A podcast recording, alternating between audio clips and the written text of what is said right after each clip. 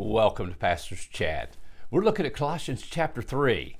In the first two chapters of Colossians, Paul was emphasizing the preeminence of Jesus Christ in the church, in creation, in everything. He is to have the preeminence, for He created all things, He is before all things, and He is the completion, the fullness of God bodily. And in Him we are complete.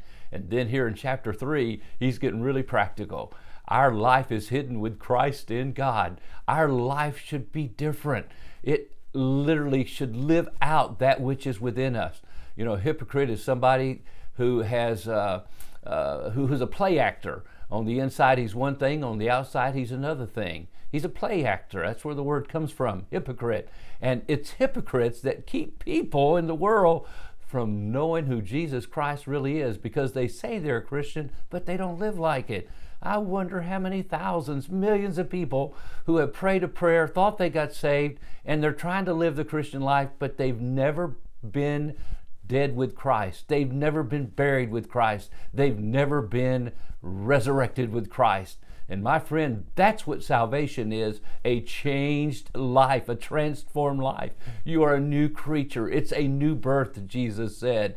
So if you're going to live the Christian life, you first must make sure you are in Christ and He is in you. That's the first two chapters and the first verses of chapter 3. And our life is hid with Christ in God. Now, now, in verse 5, we're getting real practical. And he says, Put to death, therefore, that which is earthly in you.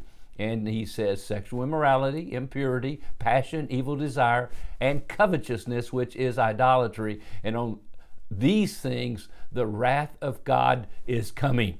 Now, I'd like to read that in the Amplified Bible because it's so powerfully uh, clear here as he amplifies it, expands it in, in my words and your words. And so he says, So kill, deaden, deprive of power the evil desire that lurks in your members, those animal impulses and all that is earthly in you, that is employed in sin. And then he mentions the list sexual vice, impurity, sensual appetites, unholy desires, and all greed and covetousness. For that is idolatry. And what is idolatry? The deifying of self and other created things instead of God. And it is on account of these, these very sins, that the holy anger of God is ever coming upon the sons of disobedience, those who are obstinately opposed to the divine will. Boy, these are powerful words to remind us God expects us to live out that pure, holy life of Christ that's within us. And so we have Christ. Now, what he does in these verses, he says first, put to death, put to death, mortify reckon yourselves dead indeed unto sin, but alive unto God through Jesus Christ our Lord. Remember Romans chapter 6. We died with Christ, we were buried with Christ, we're risen with Christ. Then he says, Don't you know that? Then he says, Now reckon. And that means account it to be so. In other words, you died with Christ.